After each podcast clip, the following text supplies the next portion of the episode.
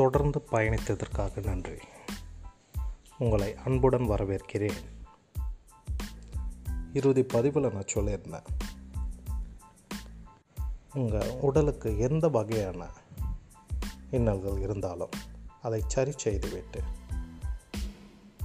அதாவது உங்கள் உடலாகிய வாகனத்தை கொண்டு பயணிக்க தொடங்குங்கள் என்று. நான் ஏன் அந்த உடலை தயார் செய்துவிட்டு பயணிங்கள் என்று கூறுகிறேன் என்றால் முக்கியமாக கேளுங்கள் உடலை முக்கியத்துவம் கொடுங்கள் என்று ஏன் கூறுகிறேன் என்றால் நம்ம மனதளவில் பாதிக்கப்பட்டு ஏற்றுக்க முடியாத விஷயங்கள் நடந்துவிட்டது என்றால் அதை சுலபமாக மிக எளிதாக தீர்வு காண முடியும். எவ்வாறு? எவ்வாறு நான் மனதளவில் ஏற்றுக்க முடியாத விஷயங்கள் எனக்கு நடந்துவிட்டது? அதை எவ்வாறு சுலபமாக தீர்வு காண முடியும் என்று கூறுகிறீர்கள்? என்று கேட்டால் ஆம். உண்மையாகவே மிக எளிதாக இதற்கு தீர்வு காண முடியும்.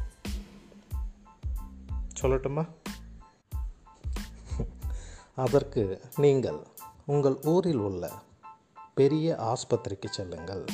பெரிய ஆஸ்பத்திரியில் உள்ள அதாவது அவசர சிகிச்சை பிரிவு எமர்ஜென்சி வார்டு அப்படி என்று இருக்கும். அங்கு செல்லுங்கள்.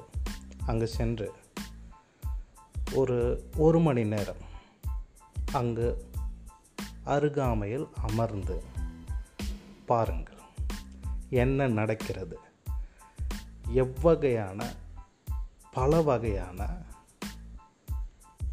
பல வகையான இன்னல்களுடன் மனிதர்கள் வருகிறார்கள் என்று கண்கூடாக பார்ப்போம். ஏற்றுக்க முடியாத விஷயங்கள் மனிதர்களுக்கு நடந்திருக்கும். உதாரணத்திற்கு நான் இவ்வாறு தான் செய்வேன். என் மனநிலை சரியில்லை என்றால் நான் உடனடியாக அருகாமையில் உள்ள ஆஸ்பத்திரிக்கு சென்று எமர்ஜென்சி வார்டு என்று சொல்லப்படுகிற ஐசியூ யூனிட் அருகாமையில் சென்று அமர்வேன் அமர்ந்து கவனிப்பேன் அவ்வாறு கவனிக்கையில் எனக்கு நடந்த ஒரு விஷயம். நான் பார்த்து கொண்டு இருக்கும் பொழுது ஒரு வயதானவர். அவர் ஒரு கூரை கூரை இருக்கும் இல்லைங்களா? அந்த கூரை எரிஞ்சு அவர் மேலே விழுந்திருக்கு. அவரோட அதை வந்து என்னால் சகிச்சிக்கவே முடியல. சகிச்சிக்கவே முடியல. அந்த அவர் அந்த கூரை மேலே எரிஞ்சு விழுந்து அவர் தோல் ஃபுல்லுமே வந்து முழுமையாக எரிஞ்சு அந்த தோலெல்லாம் அப்படியே எரிஞ்சு போயிருந்தது. ஆள் பார்க்கவே அந்த ஒயிட் லேயர் மட்டும்தான் தெரியுது. கதறல் கத்தலோட அழுகையோட அந்த வலி வேதனையோட அவர் வந்திருக்காரு. இது அவராக எடுத்துக்கின முடிவு கூட கிடையாது. அவருக்கே தெரியாமல் இது நடந்த ஒரு ஆக்சிடெண்ட் ஒரு விபத்து. இன்னொரு ஒருத்தர் பார்த்தேன் ஒரு இளைஞர். இந்த கரும்பு ஜூஸ் போடுவோம் இல்லையா? கரும்பு ஜூஸ் மிஷின். அந்த மிஷினில் வந்து ஜூஸ் போட சொல்ல அவரோட கையை உள்ளே விட்டு நொறுங்கி போயிருந்தது. இதை விட மோசமான நிலை. ஒரு இளம் பெண். அவங்களுக்கு ஒரு சுமார் இருபத்தி மூணு வயது தான் இருக்கும்.